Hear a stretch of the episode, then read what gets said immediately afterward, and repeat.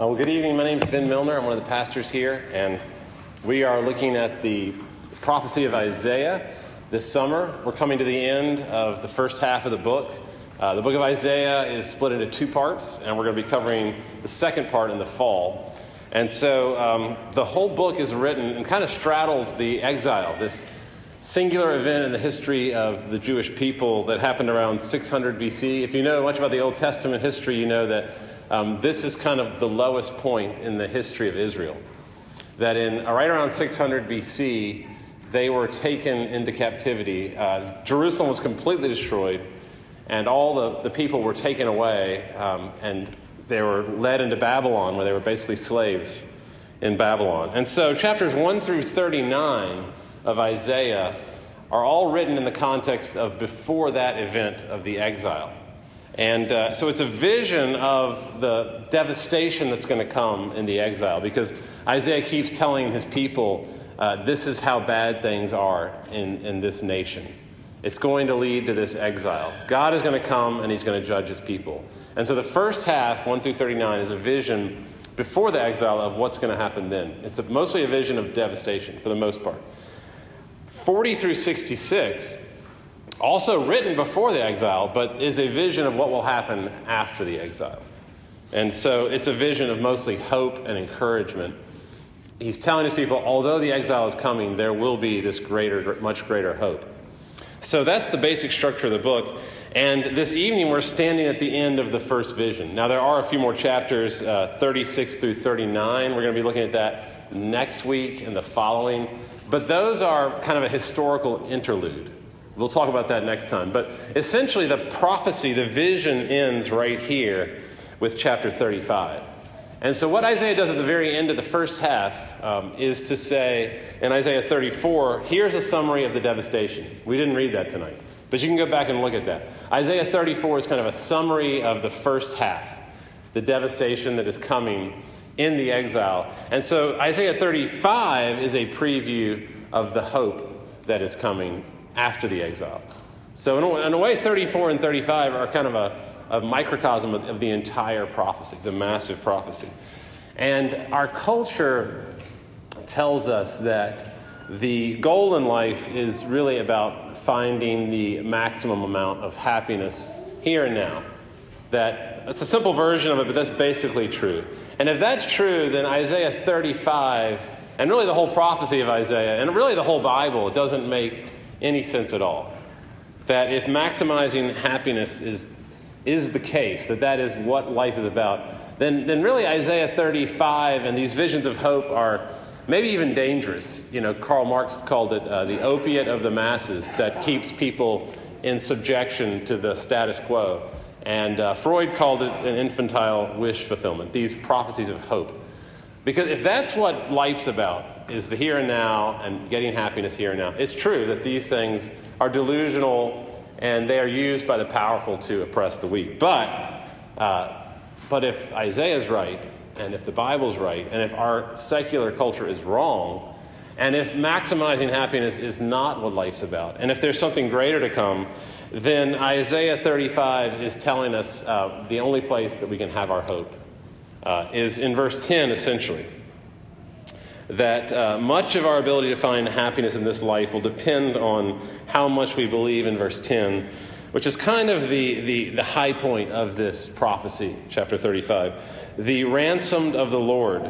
That means a group of people that are paid for by God and God's own suffering, which we're going to get to later in this meal. But that's what the ransomed are. The ransomed of the Lord, those paid for who are in slavery, uh, paid for by God and his suffering, they will return to a glorious celestial city. That's what Zion is. A much, a much greater celestial city, the New Jerusalem. Uh, the very end of Revelation describes that city. The ransom of the Lord returning to a glorious celestial city, and they're singing, and there's everlasting joy on their heads. Uh, that's, that's the hope that Isaiah is painting. That goes way beyond uh, post exile. It's, it's more than just coming back home to uh, Israel for the Jews, it's, it's beyond this world. It's, it's life in the new creation. Now, um, if you've been over to the, the corner of, um, of Brookstown Avenue and uh, 4th Street in that area lately, uh, kind of where the, the West End Cafe is over there, or Mozelle's. Um, that is uh, a demolition zone. And if, if you haven't been over there, you should, you should go look at it. Every time I drive by it, it's a little depressing just how ugly it is over there. And uh, a, a friend recently gave me a newspaper clipping that talked about this, uh, this West End station that they're building over there. And uh, it was an architect's rendering, you know, you've seen those before, an architect's rendering of what is going to be there at the corner of 4th and Brookstown. And of course, seeing that, um, this beautiful picture of that people are happy with their, they have dogs and they're walking and sh- talking and shopping and it's tree lined sidewalks. It never quite looks the way that it shows you in those visions. There's flower beds blossoming, all that stuff. Um, that is this vision of, of hope that at least helps you if you're living in that area with all of the smoke, all of the excavators that are just crushing ceilings right now, and bulldozers plowing, you know, rubble away, and that sound of the, the beep, beep, beep sound when those, uh, those giant loaders are backing up. That, all that obnoxious mess. If you have that vision of hope, um, then you can, you can kind of live in that. You can live in that demolition zone. And that's very much what Isaiah is saying to, to the people who are about to be exiled, that, uh, that you're living in that kind of demolition zone. And he would say that to you, too, here in America in 2017, that we are living still in a, in a place that is a lot more like a demolition zone than it is like the West End station that's coming. And, and so Isaiah is giving us hope in that time that there will be this greater thing that's coming. Isaiah chapter 35. So I want to look at the devastation first, which is a very realistic depiction of the destructiveness of this world. We don't really need to be convinced of that, do we, uh, this weekend? That's the first thing. And then, and then secondly, I want to try to kind of paint a picture of the hope that Isaiah is giving in chapter 35. So, first of all, um, somebody asked me, well, where, is the, where are you going to find the bad news? You always find the bad news in point one. Where are you going to find the bad news in this passage? And it's not that hard, actually. The demolition zone is, is fairly apparent um, if you just isolate some words. So uh, you can go back to chapter 34 if you really want to hear about it. But even in chapter 35, you see a lot of the, uh, the destruction that is coming on Israel, the wilderness and dry land. For uh, desert dwelling people, that, that's a terrible thing. The wilderness and dry land in verse 1. And then the desert in verse 6. It's like the, uh, the uninhabitable region, um, the, the formlessness and void, is coming back to take over uh, the ordered creation.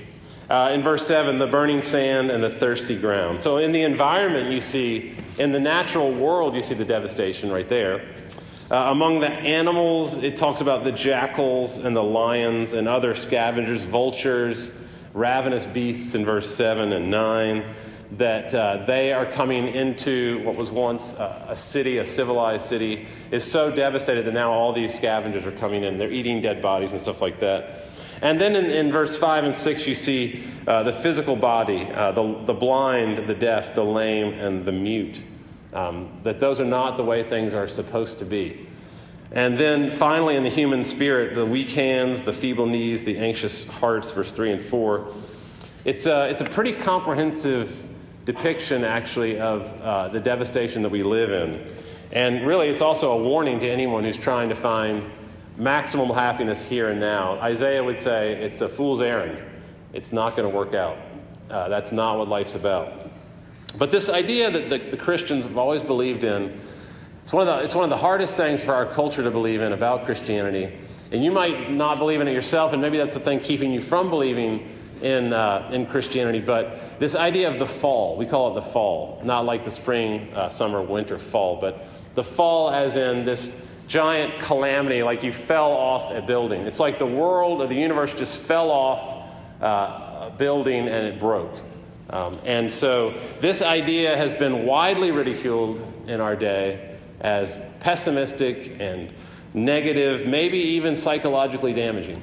Um, a friend of ours said that the way we pray with our children and uh, we all confess our sins together every night is probably psychologically damaging to them. And some, something in, in elementary school you'll never hear about is the fall of man. That's not going to come up in any elementary school curriculum.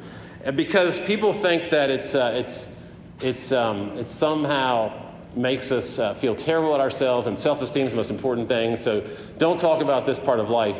But I would say that if you, if you don't talk about it, if you pretend that things are well and good right now, that that is actually what is damaging. And, and, and it makes you think that, that this is the way things are supposed to be. I mean, what could be more pessimistic than saying that the way things are right now is fine? This is all fine. Uh, that is what I think is most damaging to believe that. It's much better to say the world is like the ruin of a majestic castle that was once glorious, but now has fallen into decay. I think that's what, that's what we're really talking about here um, in the doctrine of the fall. This, this wonderful thing is broken, and we live in it. And it's not the way things are supposed to be. From you know, Hurricane Katrina in the natural world, the tsunami that hit uh, about a decade ago that killed over 100,000 people instantly, um, from heart disease to Zika, uh, Ebola, things like that, uh, PTSD, dementia, and the world of the mind, you know, what happened in Charlottesville, whatever's going to happen next in our country. Um, these, are, these are not the way things are supposed to be, clearly, I think. And as an atheist, I used to actually, um, when I did not believe in God at all, I used to really hold this against Christians. This is kind of ironic, but I thought that Christians were people who pretended that things were fine. You know, it, again, it's ironic because they're the ones who have the doctrine of the fall, but I thought that Christians were people who had a naive view of the world, that everything was just fine. And, uh, and so, you know, I, I, looked at the paintings that I saw and uh, Christian, so, so-called Christian art. A lot of it seemed nostalgic uh, of happy villages at twilight of an, a bygone era. Or uh, the songs I would hear on family radio, the positive songs. Um, or the, the, the novels or the movies where everything was kind of tied up in a bow. I saw that and I said, these are, these are people who uh, kind of have the, the wool pulled over their eyes. This is a this is not addressing reality. And at that point in my life, um, I loved uh, the paintings of Hieronymus Bosch, for instance, which are kind of dark, if you ever know uh, that artist. Generally, I liked paintings that were on the darker side of things. And uh, music that also captured um, more of the fallen side of life. Uh, Tom Waits is one of the people who kind of writes songs that are, that are not poppy or cheerful or Public Enemy or Nirvana. And then I loved uh, Crime and Punishment, was my favorite novel. Uh, if you know Dostoevsky, it's not light reading at all, or Fahrenheit 451. So I was reading this stuff, and I looked at that stuff, and I thought, they're naive. Uh, they are not reckoning with the world as it really is. And I thought Christians were kind of sweeping things under the rug. And uh, another one of my favorite novelists is Walker Percy, a Southern Catholic writer from New Orleans. And, and Percy said, uh, Bad books lie, Bad books lie. Most of all, they lie about the human condition. And I would say that part of the reason that Isaiah is a great book is because it does not lie about the human condition. That Isaiah is telling you the truth about life. Going back to chapter 34, if you have a Bible, you can look back there.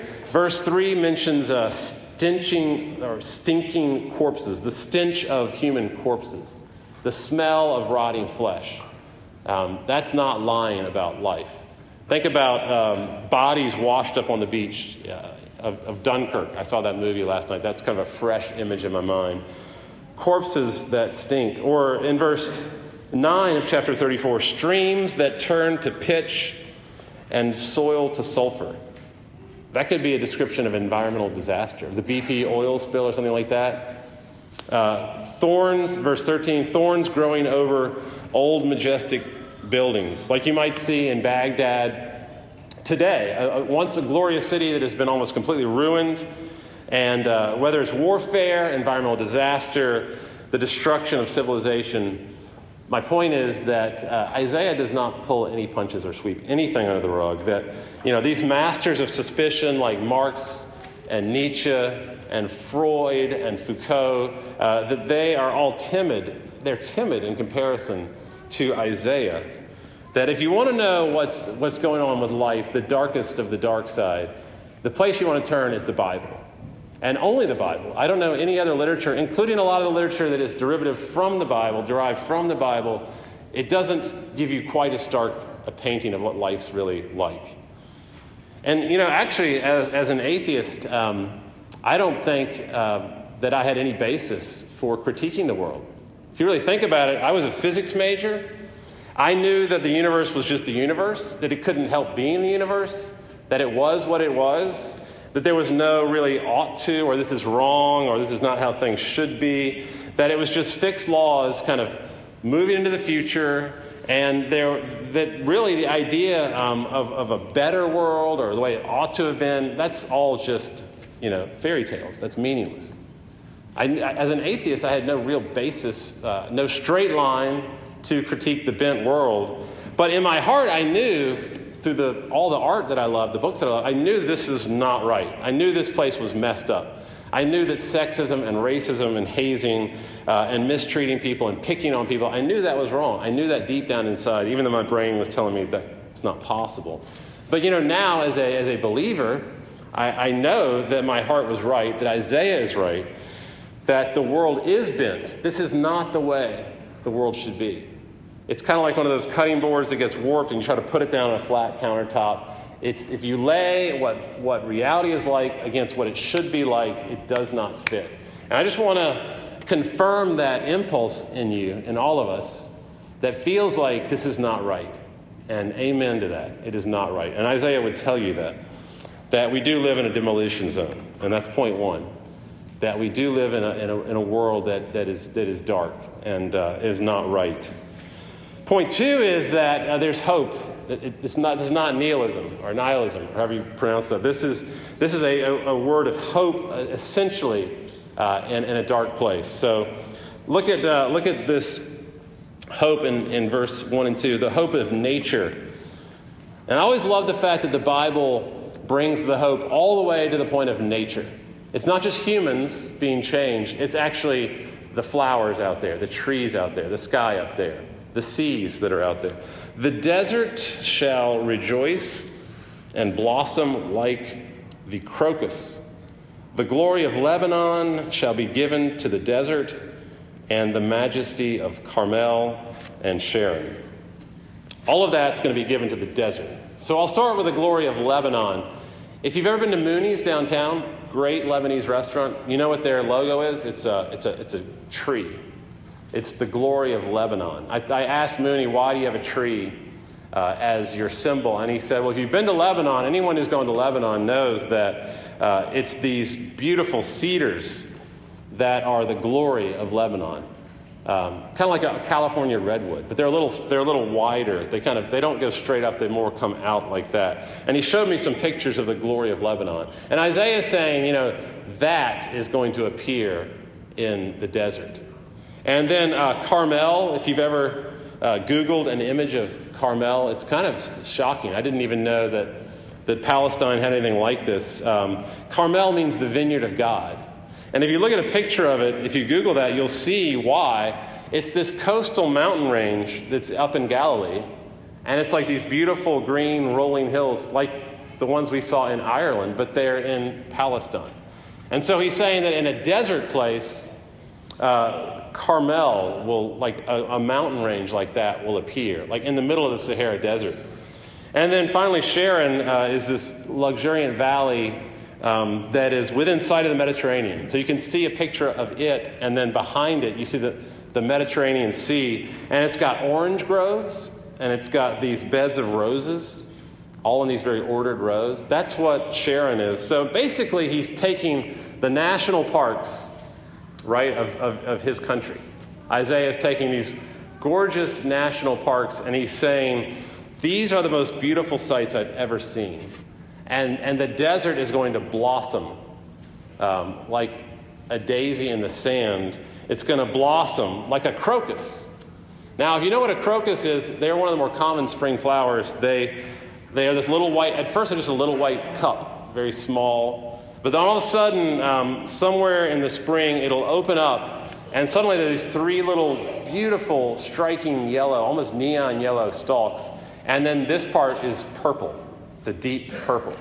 And so, what Isaiah is saying is that in the desert, shockingly and suddenly, all this life, and not just any kind of life, but glorious life, The desert shall rejoice and blossom like the crocus.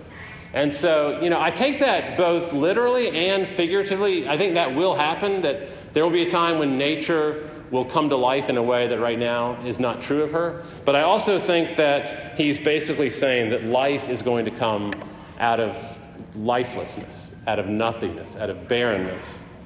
That uh, the most beautiful things will appear suddenly and inexplicably and miraculously and spontaneously in places where there's no business having these things appear. And in a way, this is like an oasis. If you know about uh, the oasis, if you, if you think about what an oasis is, I've seen movies where they depicted an oasis. Um, I've had an image of that from books. And I always think about like a tide pool at the ocean in the sand, and there's maybe two little palm trees on either side. And that is not at all what an oasis is. I think that Isaiah has in mind a real oasis. And my friend who lived in the Sahara Desert said that an oasis is more like a, um, this cavern. It's like deep down in the rock. And there's a waterfall going into the cavern. He showed me a picture of one. Down in there, there are all these trees and grass everywhere, just life everywhere, and, and little animals down there. And it's like this crystal clear, deep lake in the middle of this thing. And Isaiah has that, he's showing his people that, that as their hope in the midst of uh, what he predicts to be this devastation zone. And so his audience pictured that when they read verse 6 water breaking forth in the wilderness and streams in the desert. The, uh, the glory of nature popping out of dry sand and desert and burning sand and thirsty ground um, Austin, a few weeks ago, critiqued the song I'll Fly Away, which he likes to sing, which is kind of ironic. But actually, he's written a version where he's got new lyrics, and they're better lyrics, okay? It's a great song, a great tune, but um, he's written better lyrics, and hopefully we'll sing those sometime. But here's how the old bad lyrics went Some bright morning when this life is over, I'll fly away. I like the sentiment about life beyond death, okay? I do believe in that to that home on God's celestial shore, and the shore is a good idea, kind of a beach image. I'll fly away. Uh, when the shadows of this life have gone, I'll fly away. Like a, a, bird from prison bars has flown, I'll fly away. And I would say that's more of a, the hope of someone like Plato or uh, what they called the Gnostics, um, the early, early Christian heresy, where you're trying to escape this body, you're trying to escape the prison of this life, the prison of this world, Isaiah would not use the word prison to describe nature, clearly. He would use the word glory. He says uh, in verse 2 that, that nature, that the, the blooming of nature is the glory of the Lord, that it has enough of God in it to be called majesty. That when you see something in nature that's beautiful, it's only a shadow of what's to come, but even that thing is glory. There's glory there. To quote the, uh, the great British poet, uh, Gerard Manley Hopkins, uh, it will flame out like shining from shoot foil. It gathers to a greatness like the ooze of oil crushed. That uh, nature is going to shine forth with the, the grandeur of God, the glory of God. And so, if you're having a problem right now imagining hope, if you're more resonating with the devastation part, um, Isaiah is kind of giving you a feast for your imagination. That's what he's doing. The prophets always did that. They wanted to change your imagination for life and to indulge your mind uh, in these promises that he's giving you. That hopefully, even as you're hearing them, it's lifting your soul. Um, he says that, that these promises alone can strengthen weak hands in verse 3 and make firm, feeble knees. And I, I read an article someone gave me recently that scientists say um, neuroscientists, that you can change you know, the ruts that are made in your thinking by old patterns of thought, um, OCD or something like that. Um, these patterns that you can actually, by, by uh, mental exercise and meditation technique, you can reprogram the architecture of your brain. And Isaiah would say that's why you got to feast your mind and get these images in your head and meditate on these images and let it change the way you think about this world. You know, maybe you're experiencing the, uh, the burning sand and thirsty pool, uh, dryness in verse 7. And that could be a dryness in a, in a relationship. The dryness of a lost intimacy is, is a very painful kind of dryness. And I think Isaiah recognizes uh, an intimacy drought in that language, or barrenness, um, literal barrenness, or loneliness. Um, he talks about the, the haunt of jackals, which is a very fearful place, a place where jackals live, where you'd be afraid to go, where you know, some of you might be afraid of certain places uh, in, in America today. Um, I'd be afraid of being in Charlottesville right now. Uh, just the, the, the anger, maybe not physically, but just the anger, emotionally afraid of certain settings. Uh, the breakdown of the physical body, all these things are part of the devastation. Isaiah would say, uh, don't sweep that under the rug or block that out or keep that outside the doors of church, as often we're told to do as Christians. He would say, no, bring that in here. Uh, bring that right to God. Take it to the table when you have the Lord's Supper and, uh, and inject it with, with hope. You know, even going back to a trauma in the past with an image of Jesus there, of these promises there, is a very healing thing to do with your mind.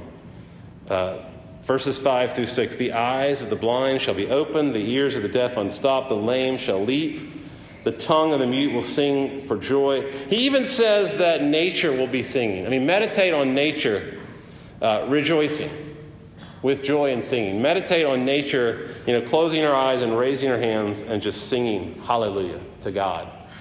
That's what he wants you to think about in this vision. We hiked from uh, Carver's Gap to uh, Jane Bald. It's up in this area called Roan Mountain. One of the most beautiful hikes on the east of the Mississippi. And uh, I look forward to making that hike with greater glory. It's hard to imagine, but there won't be a hotel on top of Sugar Mountain, for one thing. The, uh, the glory of that hike will be absolutely astonishing in the new world. It won't be gone either. I, uh, I also got to go swimming uh, in the Atlantic Ocean recently. And I love the ocean. You feel like you're in nature, not just that you're watching nature, but that you're in it. You know, the, the way it gets into your nose and your mouth and your eyes and everything, and the waves the, in your sights. Uh, I look forward to swimming, but again, with greater glory. That's the hope that I've been given by Isaiah. Or more deeply, that uh, the sad people that I know, the hurting people that I know, the hurting people that is me, the sad person that is me, that, that they will be singing with everlasting joy on their heads in verse 10, and finally obtaining gladness and joy. Some of this could happen in this life, but the majority will happen after this life in the new creation. But there's hope for that even now. Uh, my hope is that no one will ever have another thought of suicide that despair will never plague anyone again, as sorrow and sighing flee away in verse 10. Sorrow and sighing, fleeing, like running like crazy from the new creation because it's so glorious. And you know, the prospect of a vacation, uh, which is probably over for you this summer, you know, it's over for me. Um, that can get you through some hard times when you, you, have a, you have a trip planned and you're looking forward to it and you had a really bad day at work It'll help you get through that. Or maybe now you've turned to the football season that's coming up, or you know maybe it's another sport, but that can kind of push you through the, the difficult mid-August weeks. Um, maybe uh, it's a new marriage, which is very exciting, or a new house, or a new job, or a new baby. Uh, those things, to some extent, they can soothe your heart. They can make your hands kind of that, that were shaking be a little steady, your knees steady them a little bit, but Isaiah would say that anything that is that close to where we are right now, that is in this world, is not enough. It's not enough. Not when you're going through real tragedy. A vacation is not going to help you in real tragedy. Um, he says, I've got a vision of life that will steady you in any storm. It's, a, it's an anchor so deep that it can actually strengthen weak hands and make firm, feeble knees. And uh, the, the, the essential reason, which I haven't really talked about yet, which we're going to celebrate in this meal, the essential reason for this is that our hope is based on God coming into the demolition zone. And if you're not familiar with Christianity, this is our essential claim. Okay, this is what all Christians in all times and all places would always agree upon that God has come into the middle of the demolition zone. Uh, verse 3 puts it so beautifully Say to anxious hearts, Be strong and fear not. Behold, your God will come. He, in other words, he will come into the crisis of Isaiah 34. He's not going to come into a nice little cleaned up world. He's coming into a disaster of the fall, into hell. Into hell, he will come and he will save the world, and he will bring it back home to him. Verse 4 He will come and he will save you. He will ransom you. He will redeem you. He will bring you back to the home where we ought to have lived our entire lives long the Garden of Eden. I saw uh, Dunkirk, as I said last night. I highly recommend it. 94 on Metascore, which is very hard to get. Um, but that's not why you should watch it. You should watch it because I'm telling you you should watch it. No, that's not why you should watch it. You should watch it because it is a truly great movie, a very creative movie. There are, if you don't know the story, there are half a million Allied troops, French and British and uh, Dutch troops, all the Allies against the Nazis. They have been pinned down. The Nazi army has pinned them down on this beach, this stretch of beach in, in France, Dunkirk. And um, they are sitting ducks on that beach. They're waiting for the, the, the ships, the, the, the, carriers to bring them back over to England, which is just a few miles across the English Channel.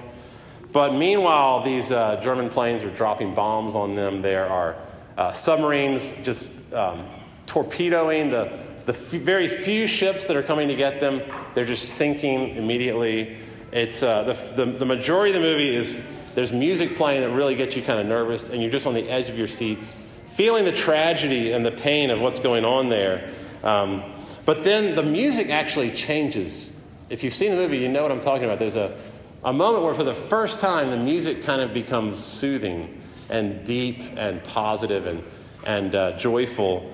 And uh, Kenneth Branagh is the British, perfect casting for the British general. And he's on the shore and he is looking through some spy glasses at what's, what's out on the horizon. Because he notices there's something weird going on, on the horizon. And uh, what he beholds uh, is this fleet of tiny little, you know, British uh, sailboats, little pleasure cruise sailboats, little fishing boats, and little tugboats and yachts that all of these, uh, these British uh, fishermen and seamen have left uh, their homes and come across the channel to Dunkirk to save and rescue these, uh, these troops. Uh, it's like he's beholding the coming of the Savior. And they're heading, of course, into the beach, the torpedo. They're heading right into the bombers, into the devastation, and they're doing it to save the troops. And uh, as he's looking, I think it's the first time anyone smiles in the whole movie. He smiles. And so the captain says, uh, Sir, what do you see? And he says, I see home. I see home. And I think that uh, one thing that this supper does is it shows us uh, both beholding the coming of our God and it also shows us our true home, where, where he's saving us to, where we're we going back to. And so on the night that uh, Jesus was betrayed, he took bread and he broke it and he said, This is my